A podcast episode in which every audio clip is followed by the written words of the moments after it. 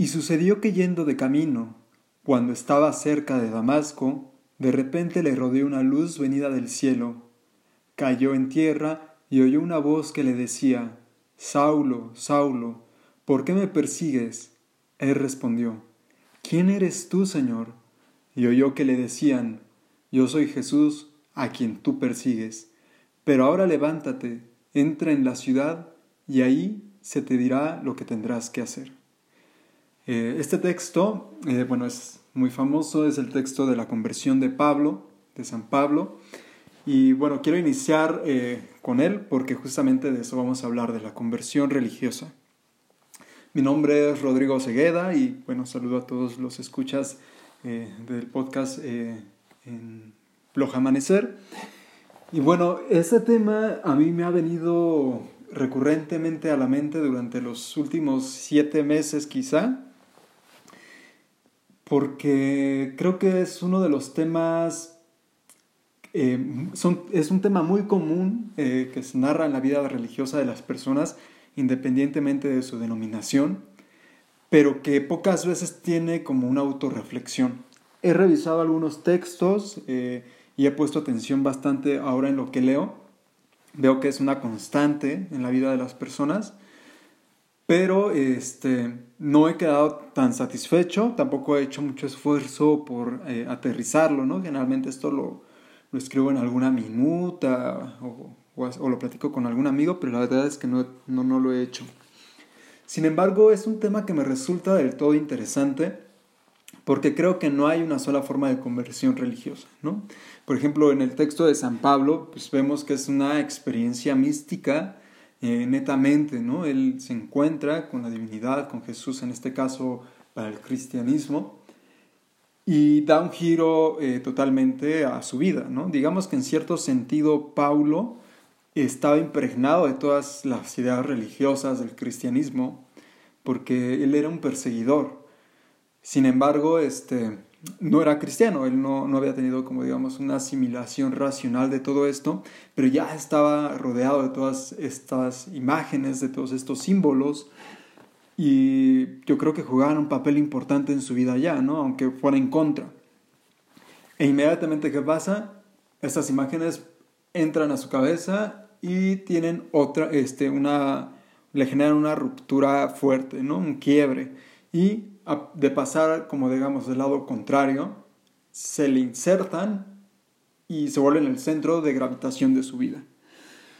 Esa es una de las conversiones que a mí más me llaman la atención, ¿no? ¿Por qué alguien se convertiría a lo que es eh, contrario, ¿no? No fue por un milagro que le sucediera, digamos, en, beneficio de, su persona, eh, ni por su fe, ¿no? ¿no? No tiene como un sentido. Y otra de las conversiones que, me han llamado muchísimo la atención es la de San Ignacio de Loyola, un personaje que apenas empiezo a descubrir en mi vida, pero que, se me hace muy interesante porque él está rodeado, digamos, de todo el imaginario también católico. Eh, no está en contra del catolicismo ni nada, pero tiene como que esto en un, momento, en un periodo de crisis, ¿no? También pues un poco pasa esto con San Agustín, ¿no? Bueno, él tenía la mamá y, etcétera y se convierte, digamos, ya en la madurez. Entonces, eh, y, crean grandes obras, eso es también un punto importante.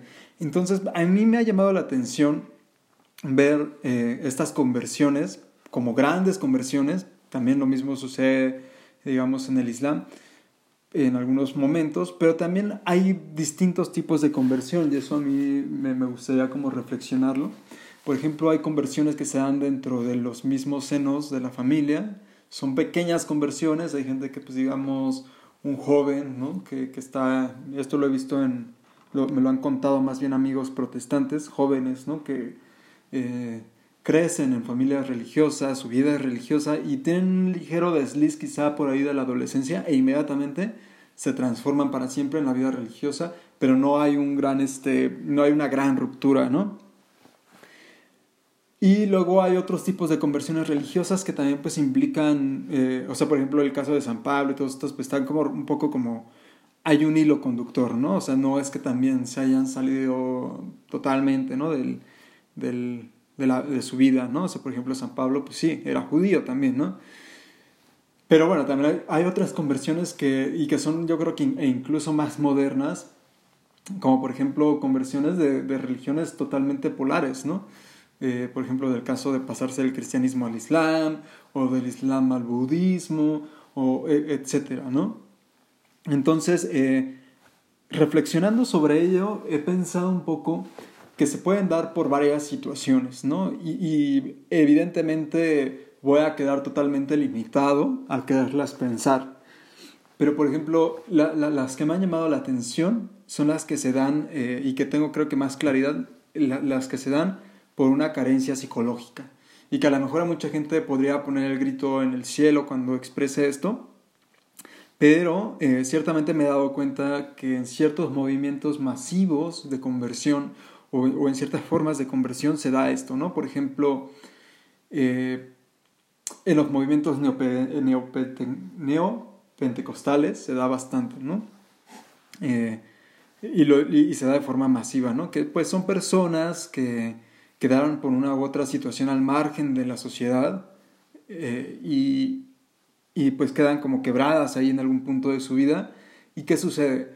Pues que necesitan resignificar su vida, ¿no? ¿Y, y qué implica resignificar su vida?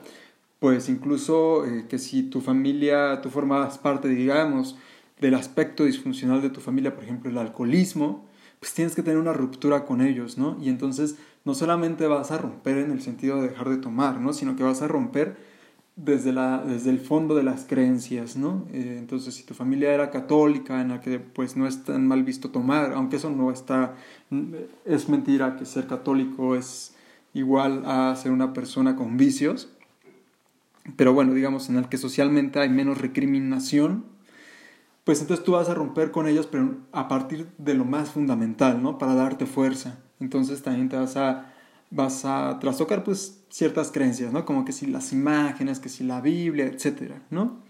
Y digamos, es una, un tipo de conversión que, que, te va a permitir adentrarte en la vida funcional, ¿no? En una vida pues que a lo mejor te va a permitir reinsertarte en el mundo laboral, este, te va a dotar de amigos, ¿no? Que pues en este momento, en ese momento pues podrían ser ya la gente de, de la congregación, etcétera, ¿no? Eso puede pasar también pues en los testigos de Jehová, ¿no? O, etcétera, ¿no? Luego, por ejemplo, justamente hablando de los testigos de Jehová, pues también hay gente que se convierte como por un tipo de entramado racional. Y eso también lo veo muchísimo en el Islam. Lo cual no quiere decir que lo que estoy, acabo de decir no, sucede acá o que, no, o que suceda de modo combinado, ¿no? Digamos, lo separamos solamente como para hacer un análisis ahí eh, un poco rápido, ¿no? Entonces, ¿qué pasa con la gente que se convierte de forma racional? Pues que eh, llevan un tipo de vida eh, religiosa intelectual, de repente se les aparece algún personaje en su vida, o sea, me refiero físico, una persona, y entonces pues hay un tipo de discusión hasta que la persona se convence, ¿no? Y, y pues bueno, está dispuesta a adoptar eh, también, ¿no? La, la, las consecuencias morales, porque entiende que como estas consecuencias como estas creencias, digamos las que sean, ¿no? De las que se, ya sea el tawhid en el Islam o la lectura eh, bíblica en el protestantismo o eh, la devoción al eh, XY santo, digamos, en el catolicismo, se entiende que, pues bueno, que racionalmente o intelectualmente superior, pues también, ¿no? Se va a adoptar el modo de, de vida moral y es como, digamos, una conversión racional, ¿no? Y que está interesante también hasta cierto punto, ¿no?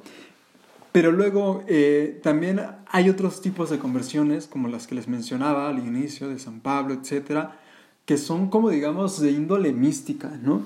Y bueno, eh, estas pueden darse dentro del mismo seno de la religión que ya se practica, o se puede dar en el seno de otra, de otra tradición espiritual, ¿no?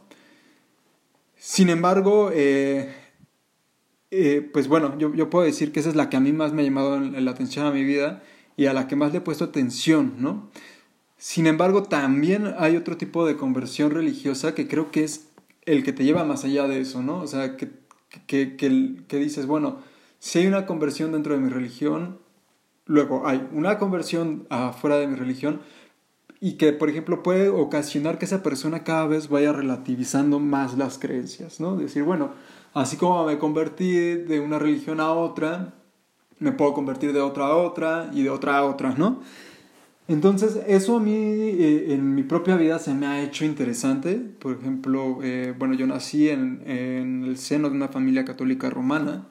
Mi mamá, pues así me educó, pero mi papá era protestante, ¿no? Entonces, en, en el tránsito de la, de, eh, de, la niñez a la adolescencia, pues yo quise explorar como por el lado protestante, aprendí bastante, pero no me, no, no me llenó del todo. Y luego, pues eh, eso mismo me llevó a explorar, por ejemplo, eh, digamos, buscando una pureza eh, monoteísta, me, me, llevó a explorar un poco el Islam y, y, de ahí me fui sumergiendo más, ¿no? Pero me he dado cuenta, por ejemplo, a lo largo de mi vida que no he tenido una sola conversión religiosa y que muchas veces la, la conversión religiosa ha sido de varios tipos, ¿no? Desde pues, la cuestión de la identidad, quizá eso, por ejemplo, me llamó la atención cuando exploré el protestantismo, hasta, por ejemplo, eh, cuando ya me adentré en el sufismo y todo eso, pues eso no fue una, eh, digamos, una conversión que dependiera de mi propia persona, sino que fue algo que explotó en mi interior y que actuó en consecuencia a eso, pero que no era propiamente en términos ni morales, eh, ni nada, sino que era algo que iba más allá de, de, mi propia, de mi propio entendimiento para aquella época. Entonces, eh, a mí se me hace muy interesante pensar que en la vida, ahora ya como de adulto, y, y, por ejemplo ahora que he tenido bastante más cercanía con la iglesia tanto romana y con la iglesia ortodoxa, sin eh, salir de, de, digamos, de mi suelo, de mi terreno, que es el Islam, pero que ahora sí me ha acercado a conocer más esas devociones como espectador y en algunas ocasiones como participante, ¿no? O sea, digamos, pues en lo que se puede y, este, y sin eh, faltar al respeto de, de, ninguna forma. Pero esto me ha permitido darme cuenta que, que la, la, conversión religiosa es algo con lo que se debería de vivir, ¿no? Quizá.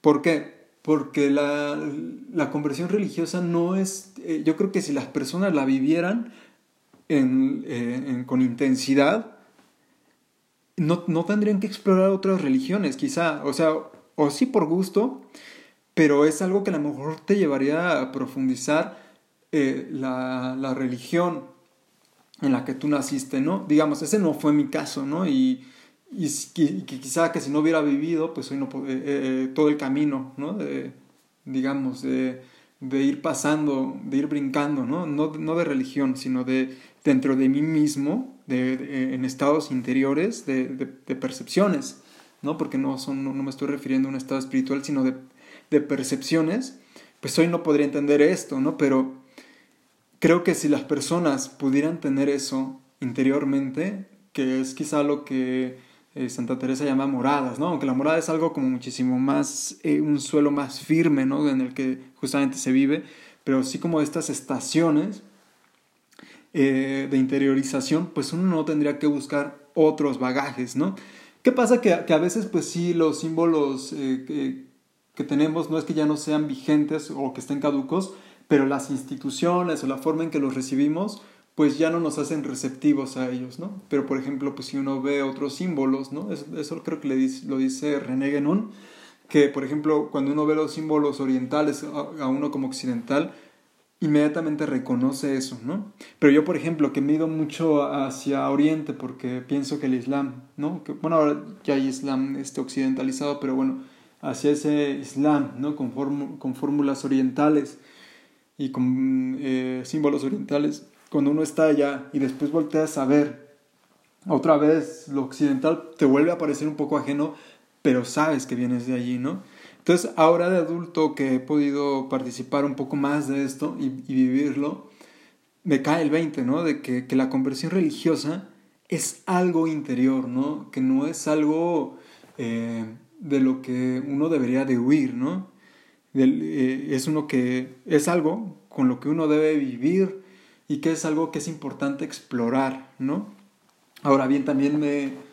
Eh, y que invitaría a cualquier persona a decirle, vive la conversión religiosa dentro de tu propia tradición o, bueno, si de verdad lo consideras necesario, pues pasa a otra tradición y, y vívelo desde ahí y explora desde ahí. Por ejemplo, muchos maestros sufíes lo han, lo han hecho, han dicho, este, vayan y conozcan otras tradiciones porque eso te permite contrastar, ¿no? Pero también dentro de tu propia tradición, adentrarte y moverte y decir eh, y, e incentivar el cambio, eh, la conversión religiosa, ya sea desde una perspectiva racional, identitaria, de la forma que tú quieras. Obviamente yo privilegiaría la, la forma mística, creo que puede dar muchísima riqueza espiritual a, a quien lo explora. Ahora bien, también estoy consciente de que, no a todas las personas se les va a dar eh, la conversión religiosa, porque ese también es un punto ¿no? que hay que pensarlo, porque no todas las personas tienen una conversión religiosa, ¿no? Eh, creo que también es interesante eh, y qué es lo que he estado pensando, por ejemplo, incluso, ¿no? O sea, nacer aunque nazcas en, el seno de una familia religiosa, eso no te garantiza que tú vayas a vivir toda tu vida así, ¿no? A lo mejor y sí, no puede incentivar, ¿no?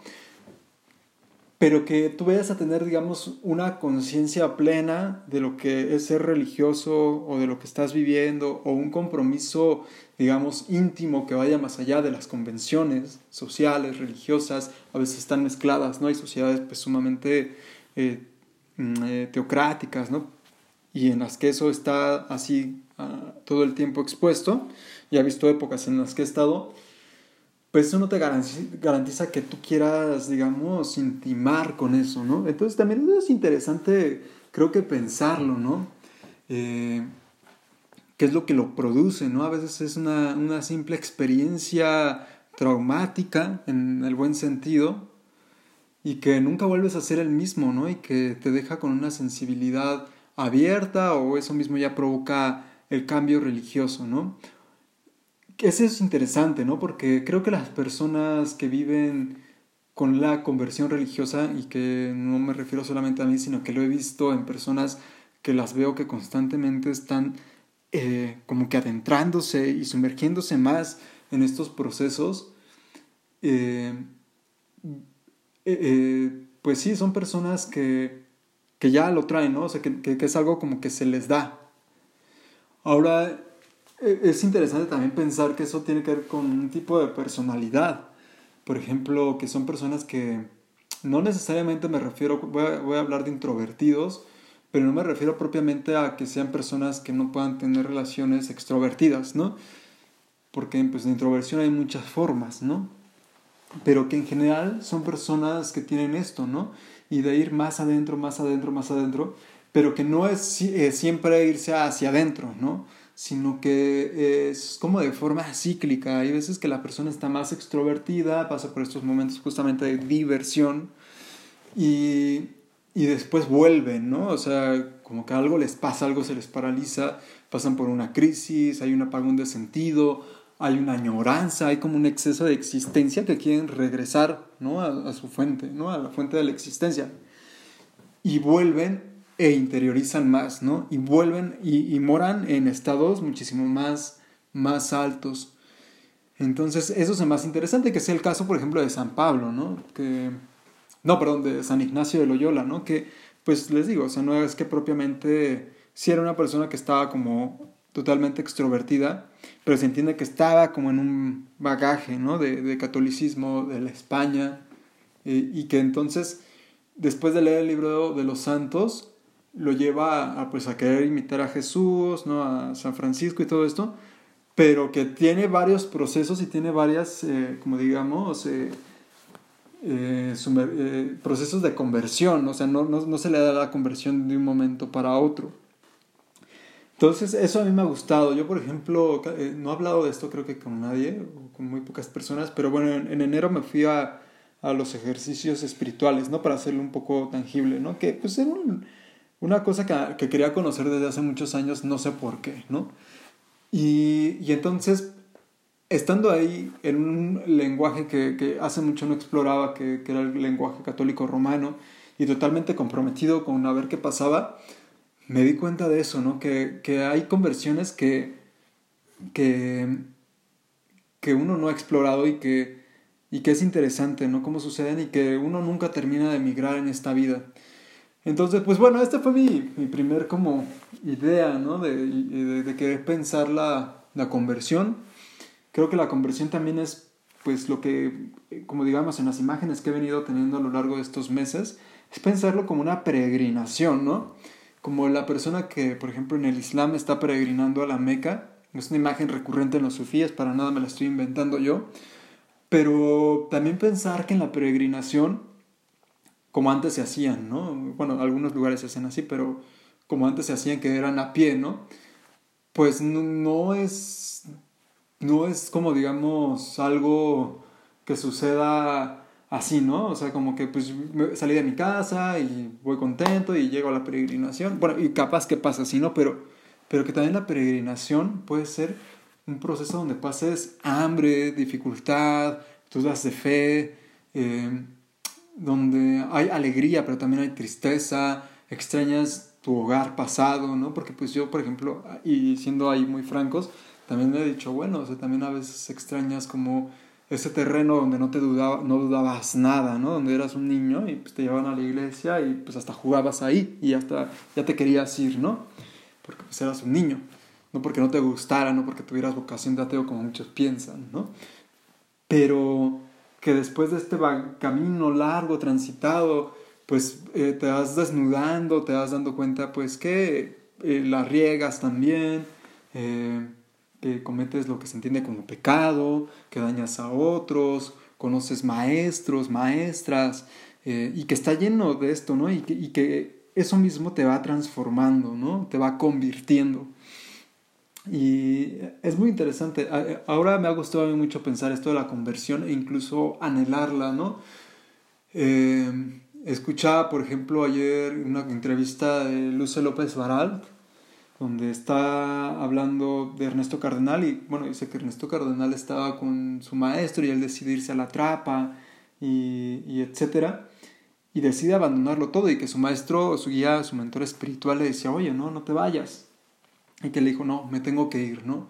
Entonces pensar todo lo que es la conversión y que la conversión, pues sí, sucede de muchas formas, hay, hay conversiones que son convencionales y se transforman en aceptar o asimilar solamente modos de vida morales, hay otras que son de, de, carácter imaginativo, ¿no? que pues es decir, bueno, eh, eh, Dios provocó esta transformación en mí a través pues de, de, ciertas circunstancias, ¿no? Y ya eso a lo mejor te puede hacer fundar algo, ¿no? Pero que también hay otras conversiones que justamente en un lenguaje ignaciano pues son experiencias fundantes, ¿no? Y que te hacen cambiar para siempre tu vida. Y, y, y, que hay en número de formas de conversión y que a lo mejor y todas están disponibles en la vida de una sola persona, eso es muy interesante también. Pero que lo interesante es pensar para mí ahora la conversión como algo constante, ¿no? Como algo cíclico que a veces toma más tiempo, a veces menos tiempo, pero que te va llevando a niveles de compromiso más amplio con tu propia práctica espiritual, ¿no? En la tradición que estés y que te va llevando a niveles de profundización muchísimo más grandes, ¿no? Eh, más amplios, más vastos, es la palabra. Y que a veces, por ejemplo, cuando vuelves a tener relecturas, incluso los mismos textos sagrados, o vuelves a tener las mismas vivencias, o vuelves a pasar por la misma fiesta espiritual, no sé, Navidad, Año Nuevo, lo que sea, ¿no? Eh, fin de Ramadán, eh, ves la diferencia, ¿no? Porque ves que se ha dado una madurez, ¿no? Entonces, para mí ahora la conversión es paralela al peregrinaje, pero no al peregrinaje a un, a un lugar preciso, sino como el peregrinaje de volver a Dios, ¿no? Y que cuando uno vuelve a Dios, o sea, al final de nuestra vida, pues vuelves transformado, ¿no? Eso que, que nació, ¿no? Como siendo una potencia de, de posibilidades, vuelve transformado en espíritu eh, digamos, ya lleno, ¿no? De vivencias, de experiencias que, que, que, te hacen más perfecto, ¿no? Y, y no sé, es, así me gusta pensarlo, ¿no? Como un peregrino que, que, viaja así, ¿no?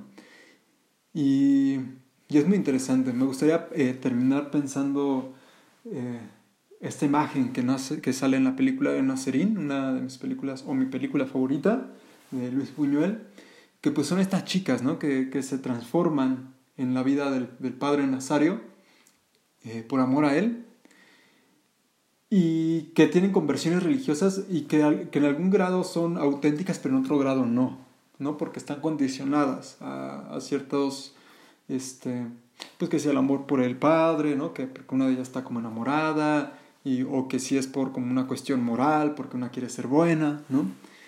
pero que también el mismo padre, por ejemplo, Nazarín tiene su, su transformación, ¿no? que es de, de, de, de pasar de ser un sacerdote austero, a vivir pues incluso la propia duda de la fe, ¿no? O eh, vivir como digamos como pecador, etcétera, hasta al final darse cuenta que, que eso mismo te puede llevar a niveles de compromiso más eh, grandes, ¿no? Que te puede llevar a, someterte a, a, un grado de, pasividad y de aceptar, ¿no? Digamos, eh, tu experiencia religiosa pero no solamente como, ah, como, como un placer estético, sino hasta las últimas consecuencias, ¿no? Cuando tú pues ya no, no dimensionas entre una u otra cosa. Entonces, pues espero que les haya gustado. Igual, pues me gustaría convertir esto en un diálogo y escuchar sus comentarios eh, sobre este tema. Y pues solo, solamente como una nota al calce, eh, me gustaría quizá quedarme pensando, porque si no, no me quedaría a gusto, con que la conversión religiosa, aunque la palabra propiamente se utiliza pues justamente ¿no? para denominar un cambio, una transformación, eh, pues eh, me parece muy interesante no pensarla así, ¿no? sino pensarlo pues como justamente es la vida, ¿no? este cambio constante, pero que a la vez es un, un continuo, ¿no? o sea que, que tú no te estás este, eh, disfrazando, ¿no? o no estás este, llenándote, digamos, superficialmente de otras cosas, sino que las estás integrando a tu vida, ¿no? Quizá, quizá porque si no lo que te va a llevar es a un reforzamiento de, de la identidad otra vez, ¿no? Por eso yo creo que eh, de las formas de conversión religiosa es la que menos me gusta, porque la que va a reforzar otra vez tu identidad de otra forma, ¿no? Y que te va a costar más trabajo porque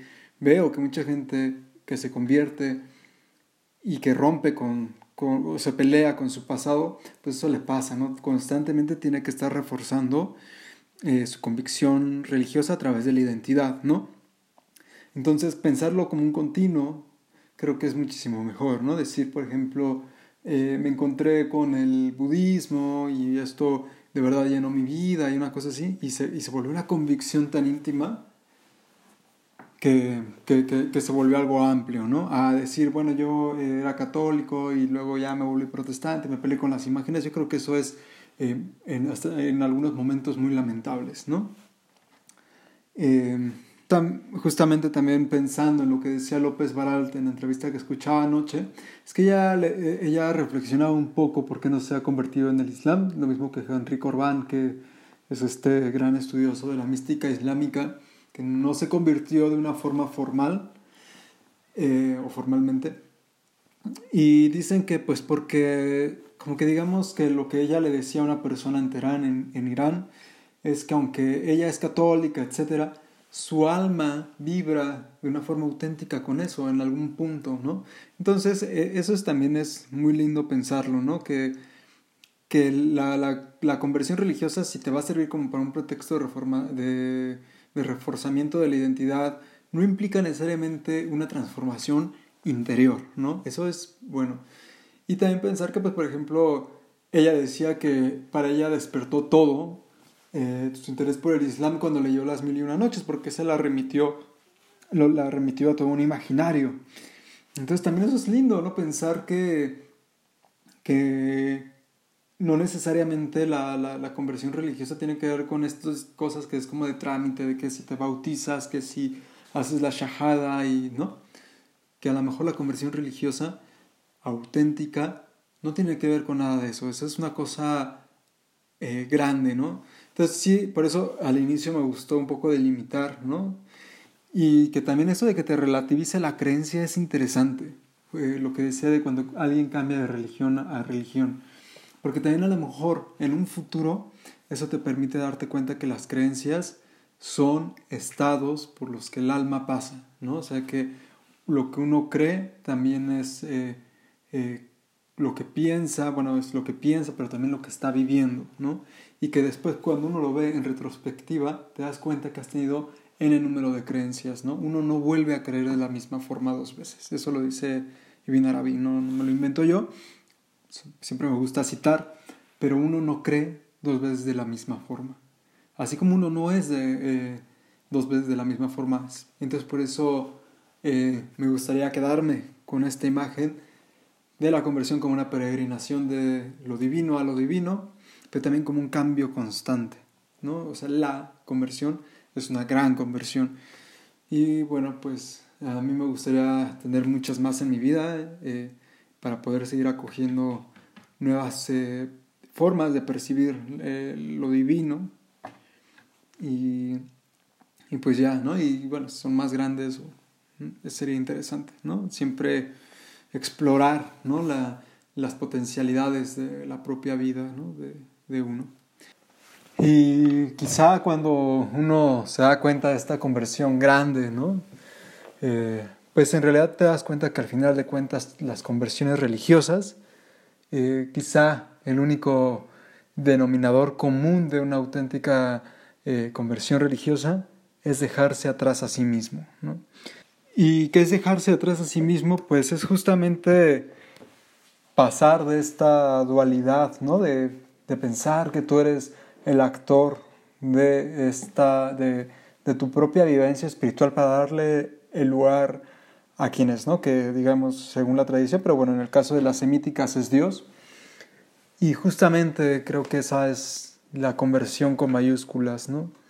Eh, en el que dejas eh, de tener esta dualidad para pasar a la no dualidad, ¿no? en la que te dejas de convertir en un ser separado, eh, te conviertes de un ser separado a eso que realmente eres, que es Dios. Y entonces ahí sí, yo creo que ya todo lo demás, que si es de una religión a otra, etcétera, es un poco accidental, diría yo. Y pues bueno, con, con esto me gustaría despedirme y les mando un abrazo fuerte y hasta la próxima.